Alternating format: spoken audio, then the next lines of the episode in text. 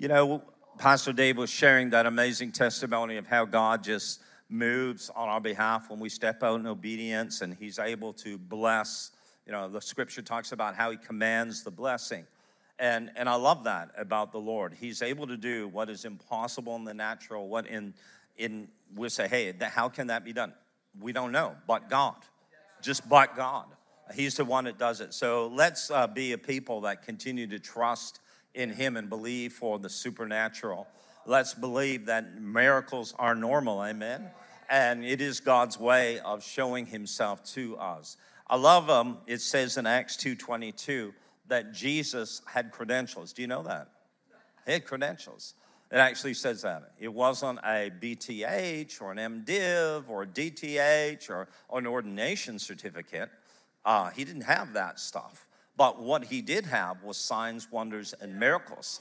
And it says that God accredited Jesus of Nazareth with the Holy Ghost and power, with miracle signs and wonders. He was accredited. One translation says that the Father publicly endorsed him. Publicly endorsed him. Right? And he's moving in such a way today that he wants us to begin to experience that again. Um, quick testimony is just sitting there. I love to share stories because it encourages us to believe God for the supernatural. Even if you're dealing with something, even if you say, hey, I'm believing God for this in my life, I need a miracle, and it may be very serious. Never give up on, on rehearsing the testimonies of the Lord. So, quick testimony we were in the United States in Florida several years ago, and this lady came to the place where we were preaching and ministering, and she said, Would you please pray for my son? He said, He has some rare disease, and both of his hands are swollen to the point that they look like balloons. And he's been in the hospital, and the doctors are saying that they're going to have to amputate both of his hands.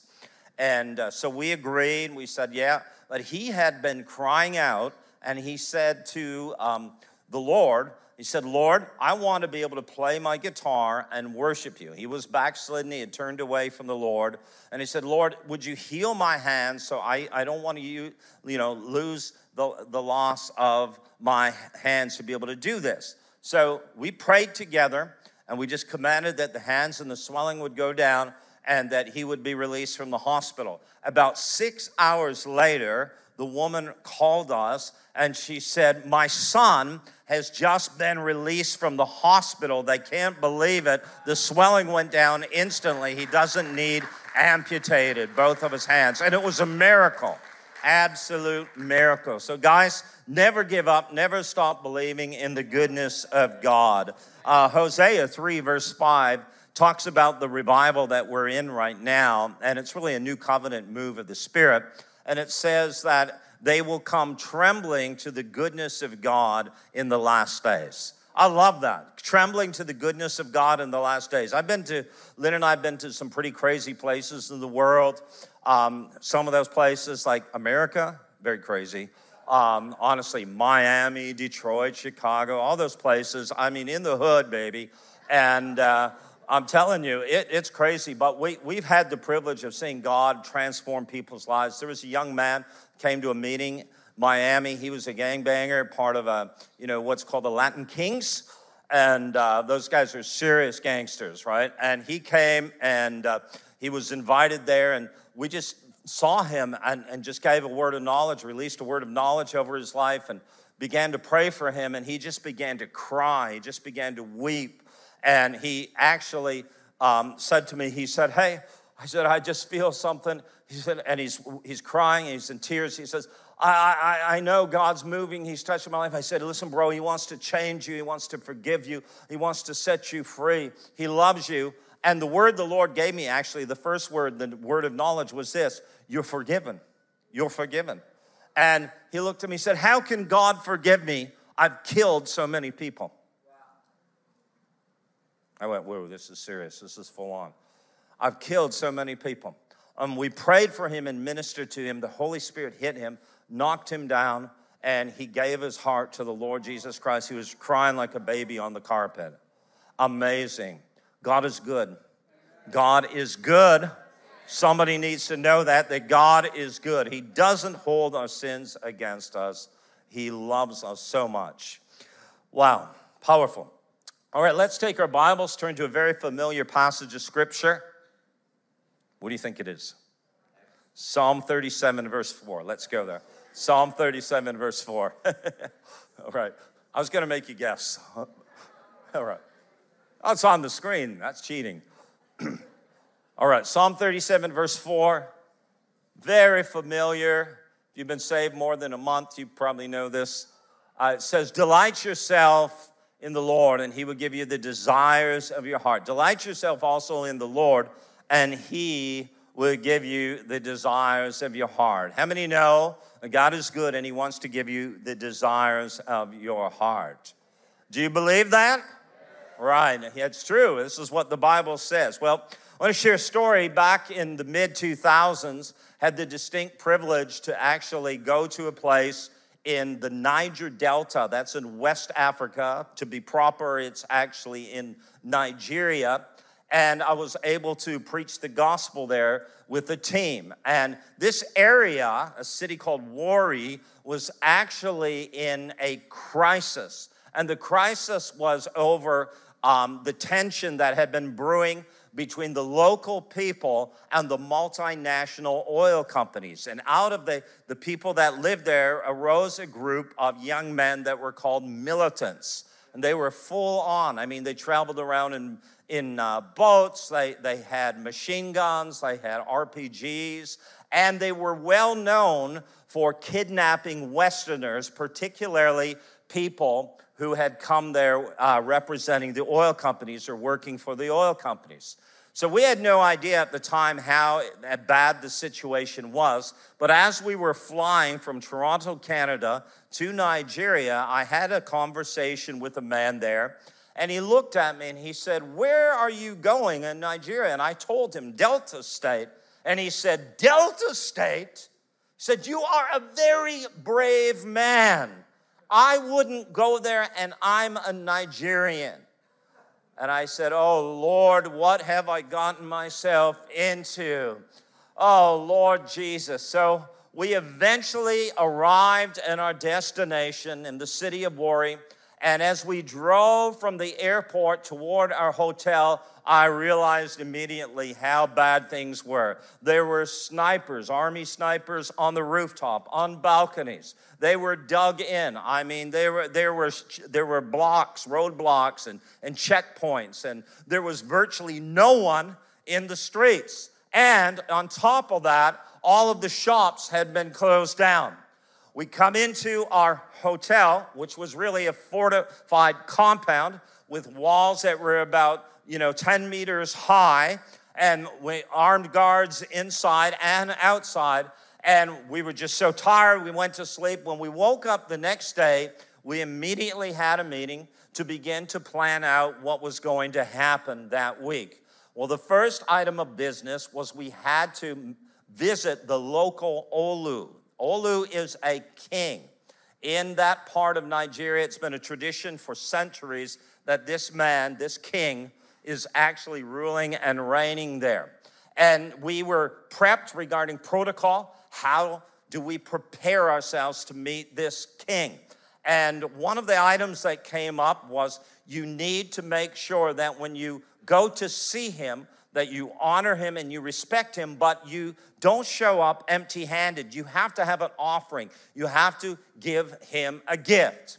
So we ended up uh, giving him, you know, several different gifts. And one of the things that we were advised was give him money, US dollars. He'll be very happy with that. So we approached the king. By the way, he was a believer himself and we told him of our intentions. We've come here, King, to be a blessing to your people. We want to preach the gospel. We've come here in peace. We've come here to uh, represent the kingdom of God. And we really hope that you will give us permission and you will do everything in your power to endorse us and to make this a huge success. Well, he looked at us and he said, Absolutely, you've got my blessing. I'll tell the people all about it and uh, we, we gathered together the first night in the open field. There was only about 2,000 people there, but by the second night, we had about 30,000 people. And by the third, fourth, fifth night, we had over 50,000 people that had come.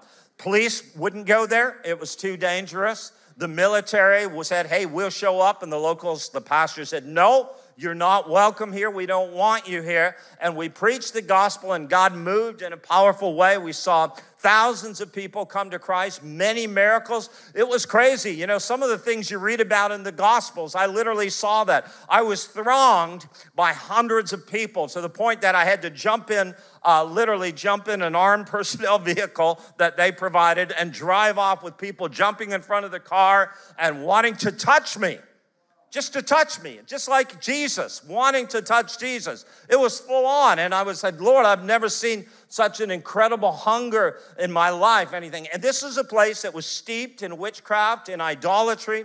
In fact, there was a missionary from the United Kingdom who had gone there 100 years previous. The name of the village is called Oquagby, and he had preached the gospel there and they rejected him and literally ran him out from the village. He shook the dust off his feet and he said, You know, this is a God forsaken place. And after we finished preaching the gospel there, I was informed by the locals that I had just made it into history books because I'm the first white man to preach the gospel, really Westerner, to preach the gospel there in a hundred years. They said this was something incredible. And they even told me, by the way, the police wouldn't protect us, they wouldn't come here, it was too dangerous.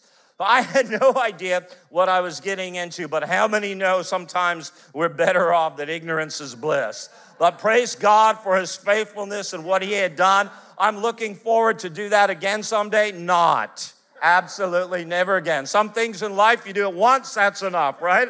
Okay.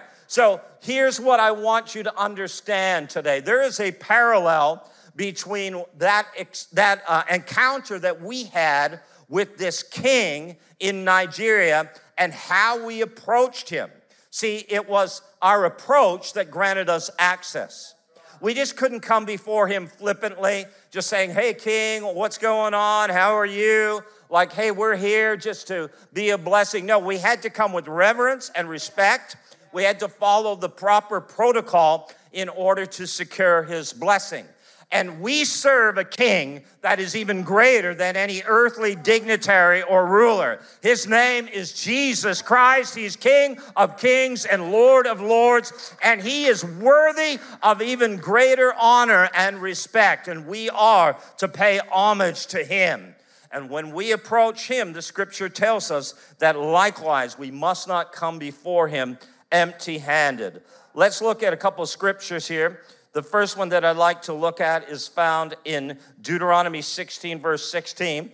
It says, Three times a year, all your males shall appear before the Lord your God in the place where he chooses, at the feast of unleavened bread, at the feast of weeks, and at the feast of tabernacles. And they shall not appear before the Lord empty handed. Make sure that you do not come before the Lord empty handed, is what Moses is saying. Likewise, the psalmist declares in 96, verse 8 Give to the Lord the glory due his name. Bring an offering and come into his courts. Bring an offering.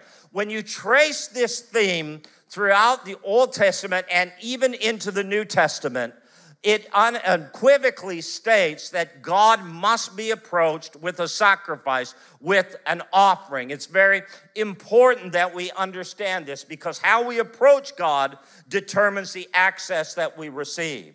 Proverbs 18, verse 16 a man's gift makes room for him and brings him before great men. Another translation puts it this way a gift opens the way and ushers the giver into the presence of the great.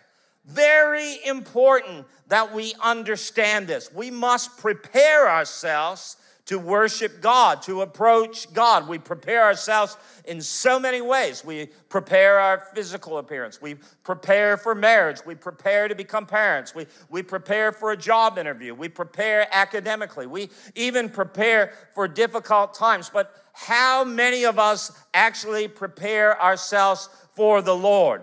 We must make preparation in order to worship Him in a way that is acceptable. Esther was prepared for one year with beauty treatments before she would be presented to the king. One year, ladies, in the morning, it might take you an hour or so to get ready, but can you imagine one year of preparation? You wouldn't be going anywhere. Likewise, the Bible says about the bride of Christ, Revelation 19, verse 7 let us rejoice and be glad and give him glory, for the wedding of the Lamb has come. Listen to this. And his bride has made herself ready. His bride has made herself ready.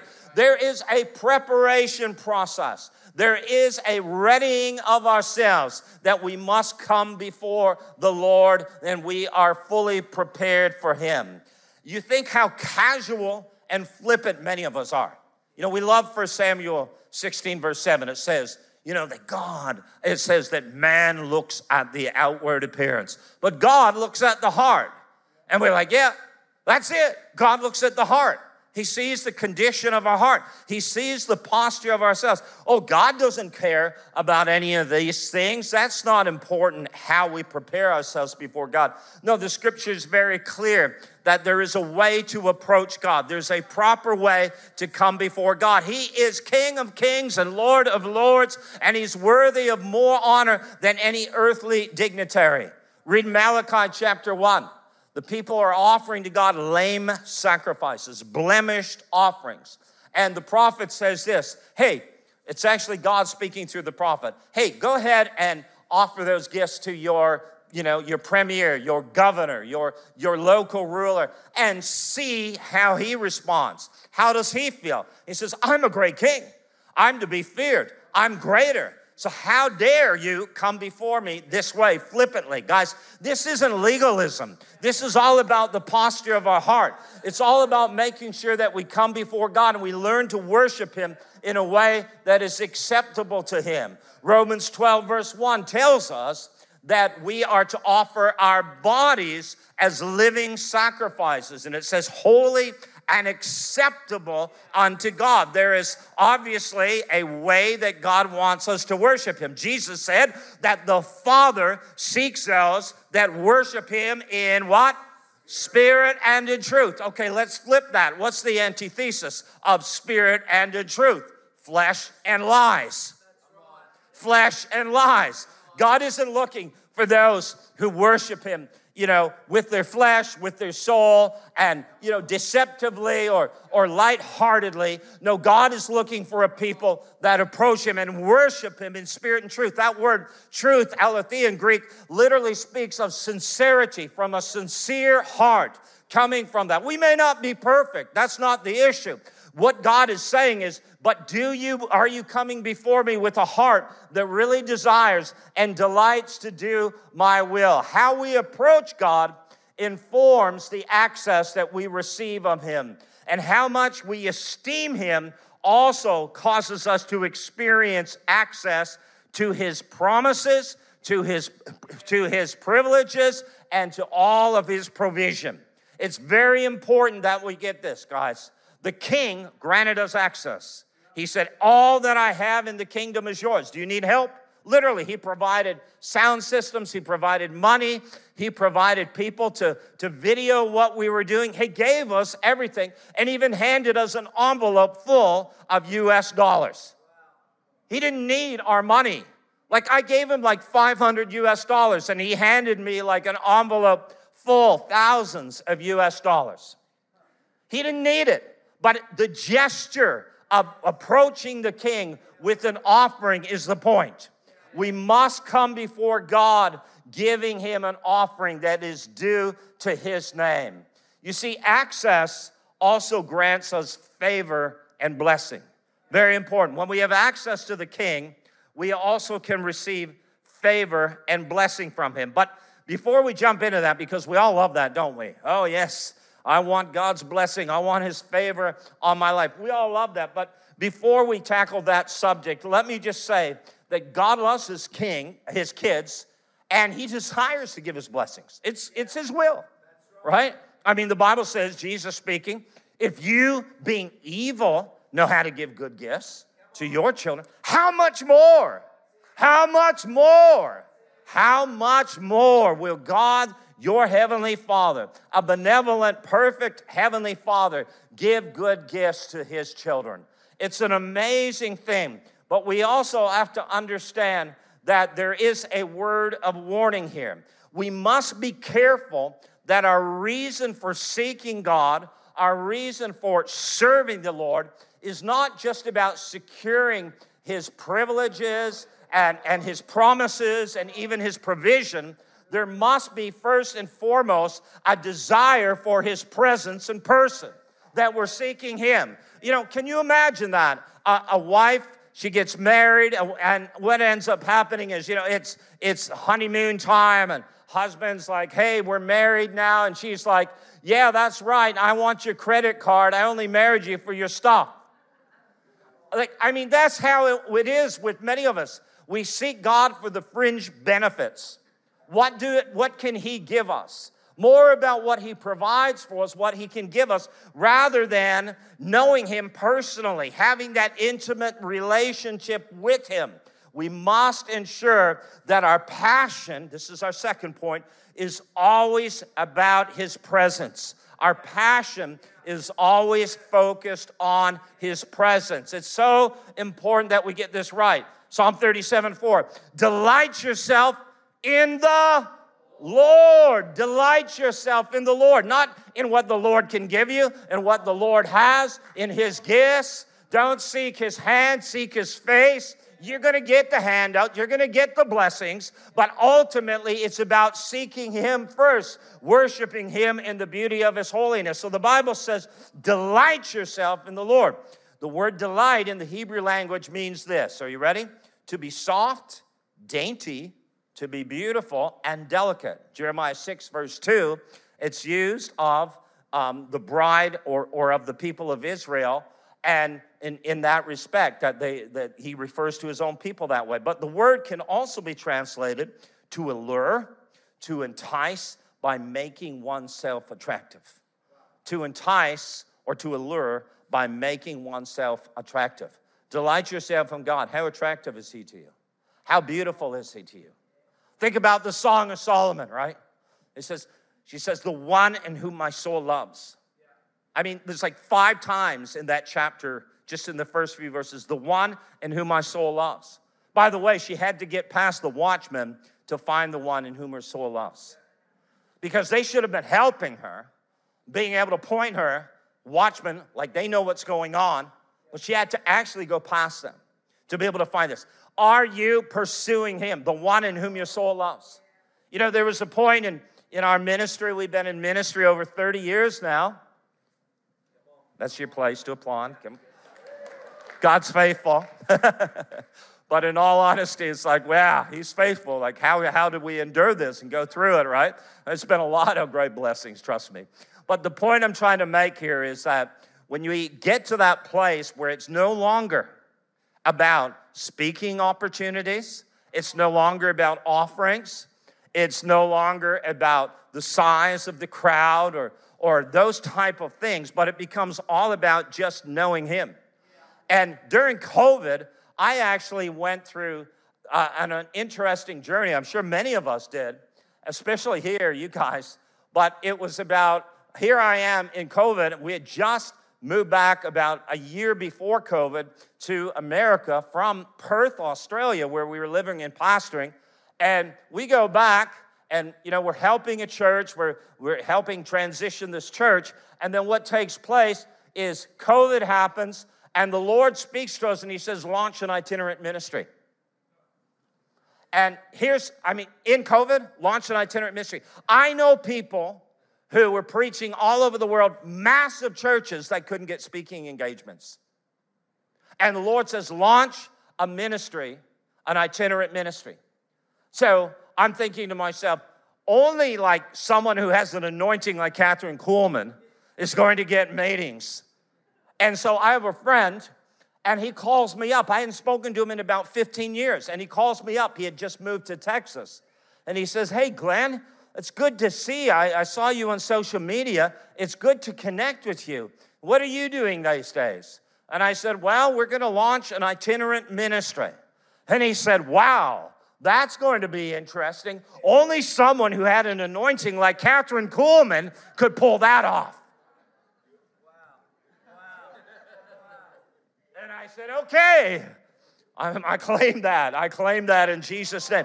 So we step into itinerant ministry, and guys, the invitations and the opportunities are coming in. They're not all massive big churches by any means, but we go there and we're getting blessed. People are being generous, there's opportunities. And, and it's an amazing thing because the Lord showed me, He said, Son, if you will delight yourself in me, I'll take care of you. I'll open the doors. I'll give you supernatural favor. It doesn't matter what it looks like, what everybody says. He said, Your favor is upon me. It, my favor is upon you, and I will cause you to experience amazing miracles. Wow. Praise God. When we delight ourselves in Him, and we serve Him for who He is. Think about that. I love what Paul says in Philippians 3 8. Indeed, I count everything.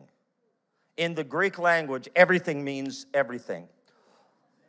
I count everything as loss because of the surpassing worth of knowing Christ Jesus. There is a surpassing worth of anything else in this life, and it's knowing Christ Jesus, my Lord. For his sake, I've suffered the loss of all things and count them as rubbish in order that I may gain Christ. Now, Paul was a straight shooter. Paul said it the way it was. And he's saying, My desire is to know him. I want to know him and the power of his resurrection and the fellowship of his sufferings. The same Paul who had raised the dead, who had preached the gospel in many different places, who had seen incredible miracles like few people have ever witnessed, cries out and says, I want to know him. I want to know him. I want to know him intimately. I want to know him personally. I want that relationship with him. It's all about knowing Him, having that relationship with Him. And God is raising up a generation in this time that are not concerned about all the religious trappings and all of the paraphernalia, but their delight is to know God and to make Him known that His glory would come on the earth and bring transformation to cities and nations. This is a day in which we're living in. It's a time of revival, it's a time of reformation, but it's a time of resurrection. And God is saying, Wake up, O slumberer. Come back to your first love. Delight yourself in the Lord. Delight yourself in Him. You will find Him beautiful. You'll find Him that He satisfies every need you have. You will find Him is more than enough. A great Indian prophet by the name of Sadhu Sundar Singh said this about prayer. See, many of us, prayer's about going down the shopping aisle with our trolleys, right? One of this, one of that, give me one of this. Yeah, I'll take one of those. But he says this listen, prayer is the desire to possess God Himself, the source of all life. The true spirit of prayer does not consist in asking for blessings, but in receiving Him who is the giver of all blessings, and in living a life of fellowship with Him. Wow, to know Him, our passion must be for His presence. Here is a powerful truth. When we truly delight ourselves in the Lord, we also become His delight and we attract His presence and His favor. And guess what? He gives us the desires of our heart.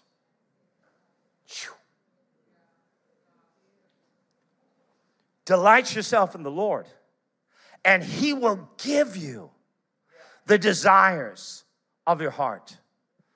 You know what? Every problem in life, God has a promise in His Word. It's amazing. God has a promise in His Word for every problem that we will ever face on this side of eternity. But for every promise in God's word, there's also a process. See, if we engage in the process, God will bring the promise to pass. Some of us, we just want the promise and God's gonna do it. But I want you to see here again, it says, delight yourself in the Lord. That's our responsibility, that's the process. And the promise is, He will give you the desires of your heart. Wow. Romans 12, verse 1, I've already re, uh, referred to this. I appeal to you, therefore, by the mercies of God, to present your bodies as living sacrifices, holy and acceptable to God, which is your reasonable service or your spiritual worship. Now, holy and acceptable when we offer our bodies as living sacrifices. The word that is translated acceptable means well pleasing, and it carries the connotation of bringing delight to God. Bringing delight to God. We bring delight to Him. We bring delight to him. Do you know he delights in you? Zephaniah 3:17. He takes great delight in and rejoices over his children with singing. Great delight. Amazing that God looks at us at that way. And he wants us to actually experience all that delights his heart. That's what the Passion Translation says. That you would experience all that delights his heart. Wow. This isn't just about us worshiping him and him going, well, that wasn't too bad yeah, it's acceptable. No, no, no. The word acceptable means it's well pleasing. I'm delighted. And it's about us in terms, the reciprocating of that, that He causes us to walk in that blessing.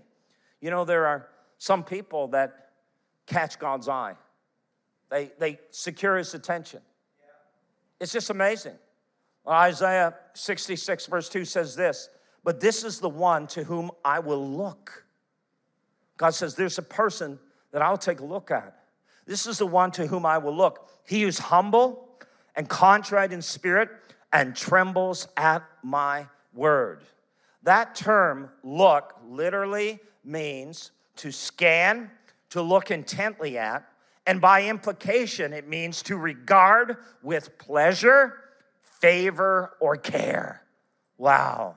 God says, Hey, I look upon you with pleasure. I look upon you with favor. I look upon you with care. What an amazing revelation that God wants us to experience that because you see, He actually delights in giving you the desires of your heart. He delights in it. He wants to give you the desires of your heart. You may be, well, I don't know about that. I mean, isn't that just insignificant to God? I mean, or I haven't really been the best person. I haven't been really faithful to God. No, no, no. He delights in giving you the desires of, his, of your heart. He wants you to experience those desires. Jesus said, And he who sent me is with me. He's not left me, for I always do those things that are pleasing to him. But you see, the favor of God is something that we can increase in. Luke 2:52 says that Jesus increased in wisdom and stature and in favor with God and men. The word favor is charis in the Greek language. It's translated grace throughout the New Testament. 2 Peter 3:18 says grow in the grace, the charis, the favor of the Lord Jesus Christ. You can grow, you can increase in the favor of the Lord Jesus Christ. Several years ago, I went to a conference and I was asked to speak on the topic of identity, one of my favorite subjects. And when we got there, you know, we had to wear these, these name tags. Ones you take off, you stick on your jacket or whatever. And I actually says, hello, my name is. So I wrote my name, Glenn, and then below it I put in brackets, the father's favorite son. I'm cheeky, right? Now, there was a there was literally a rhyme and reason for this. Okay, uh, I was speaking on identity, but I was referring to the scripture in the Gospel of John seven times. It says the disciple in whom Jesus loved seven times, and who wrote the Gospel of John? John. All right. So a little bit conceited, I don't know. Certainly, he didn't have any issues with insecurity. But here he is. Hey, I'm the disciple whom Jesus loves. I know it. I'm loved by him. I'm loved by him. And so when I got up there and people saw that, they were like, Oh, who are you? I said, Look, I am the Father's favorite son, just as it says. Read my lips, right?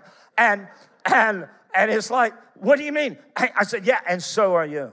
You are too. You may not know it, but you are you need to understand. You can read all the scriptures that talk about your identity and what we call new creation reality scriptures, and you can quote them, but if it never moves from here to here, it will never transform your life. It mustn't be just something that you give uh, that you give mental assent to. It has to become something, as Paul talks about, that the God, the spirit of wisdom and revelation would flood your eyes, the eyes of your heart, that you would come into a place where you understand who it is by revelation. And when you come to that place and you know who you are, just like John, you never doubt. You never doubt. You never doubt. Seven times. The disciple whom Jesus loved, he says of himself, you come to that place where it becomes a reality for you. Wow.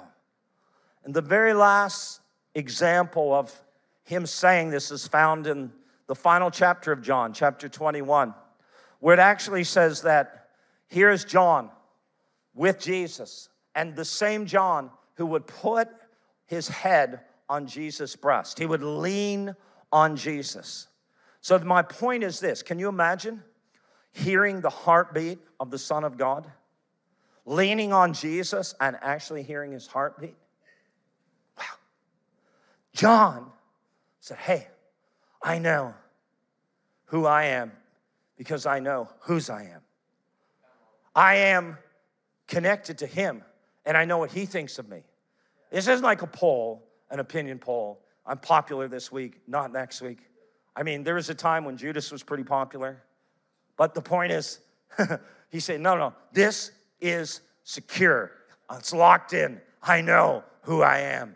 I know who I am. I'm the disciple whom Jesus loves. And how do I know that? Because Jesus said that to me. Jesus whispered that to me. I received a revelation and even an impartation of that through the Spirit that brought confirmation. It wasn't just something that I just kind of ascribed to, it's something that I know realistically in my life. God wants to give you the desires of your heart. Think about that. What is it that you are believing God for? What is it? It's the desire of your heart. If you're delighting yourself in the Lord, guess what happens? He puts His desires in your heart. He puts His desires in your heart. The things that He loves, you love. The things that He hates, you hate. It begins to change you. That's what repentance literally means change your mind, metanoia. It's all about that transformation of your not only the way you think, but even your affections. It's an amazing thing. Delight yourself, be enamored with Him, His beauty, but know that He loves you also and that He delights in you and He wants to give you the desires of your heart. No matter how difficult it may seem, no matter how far out there it may be. God wants to give you the desires of your heart. No matter how many times you've asked, how many times you've prayed, no matter regardless of how long you've been waiting, He wants to give you the desires of your heart. Jesus said in John 16 24, until now you've asked nothing in my name. Ask and you will receive, that your joy may be full. Wow.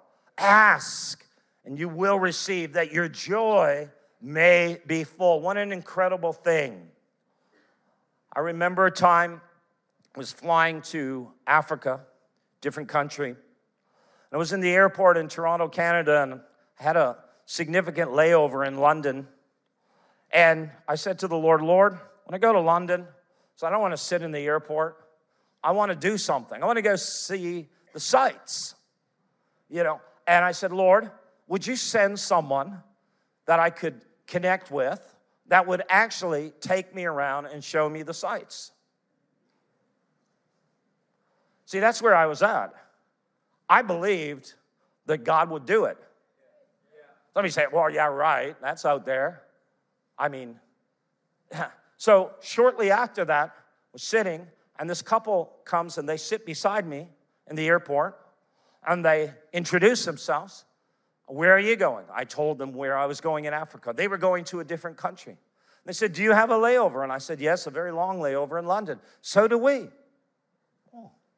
I said, Oh, would you be interested in seeing the sights? I used to be a tour guide, and I would show people all around London. And I said, Oh, yeah, oh, yeah, come on, now you're talking. Like, I just said, Oh, let me pray about it. I mean, some of us are like that, aren't we? Let me pray about it. Is this you, Lord? Come on, come on. He's good, He's good. so I got to meet the queen, had tea with her. No, I'm just kidding. Uh, but she didn't drink coffee, she had tea, you know, it's a British thing. So, but anyway, the point is, the point is, God was faithful. What seems so trivial, so insignificant, God gave me the desire of my heart. I've seen other times where God has answered crazy prayers I shared this testimony in the first service and I didn't have all of the facts. And how many know that's one of the reasons why you're married? Is make sure you get the right, all the information, right? So Lynn kindly told me, hey, you forgot to share an important part of the story. So here's the story I'm in a Caribbean island, it's part of the British Virgin Islands. It's an offshore banking community. In other words, everybody hides their money there. It's a tax shelter, right? So I'm there, a lot of very wealthy people. It's like the yachting capital of the world. I administered there, preached a crusade. I met multi, multi millionaires. They took us out on their, on their yachts, incredible things.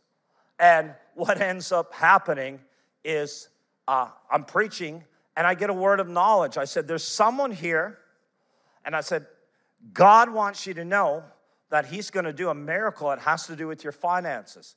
And I said, Wow, the Lord says, You are in debt more than 1 million US dollars. He's going to do something incredible, He's gonna do something powerful. He's gonna cancel your debt. But I said, Here's the part I missed. I said, But you have to repent of your wickedness. Whoa. That's like, I'll give you the desire of your heart without delighting in the Lord.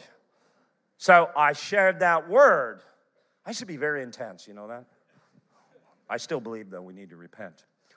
But the point is, I shared that word, and this woman came forward, and I prayed with her and I ministered to her. She admitted that was her situation. A few months later, the pastor calls me up. Says, You remember that word? And I said, Yeah, I remember. He goes, Well, the woman she actually told me she got a call. She went to see her bank, her banker, because she was told, you know, you owe this money, you're gonna have to deal with it. And when she walked in and she actually sat down with her banker, the banker said, You've experienced an incredible miracle. I've never seen this before. Someone who wants to remain anonymous came in and paid off your debt. Over 1 million US dollars. USD, baby the real money. Not this colored stuff like we have in Canada. Not talking about Australia. the greenback, baby. The real thing. And it was an incredible testimony. Listen, I want to encourage you guys. Let's just stand together and ask the worship team to come. We're going to pray, but we're going to believe again. See, here's how it works you delight yourself in the Lord, He gives you desires, He puts desires in your heart. Then you ask, you place a demand on God. Do you know that scriptural? To place a demand on God? Come boldly before my throne. The word boldly means with all outspokenness. Come with all outspokenness.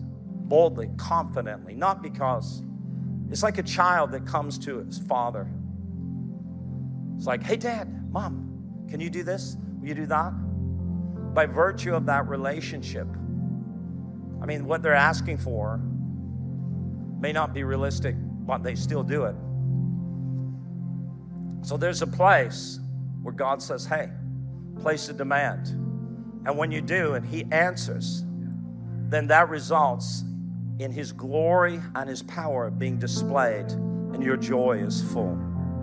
Your joy is full. Zephaniah 1:12 speaks about a people who become complacent. The imagery is like the dregs of wine just settled on the bottom. And they become comfortable, settled. They said they say in the heart, the Lord will not do good. Maybe you're here this morning and you've just stopped believing in the goodness of God. I prayed. He knows where I live. He could do it. He could answer me. Remember, a woman came to a church in Canada where we were ministering.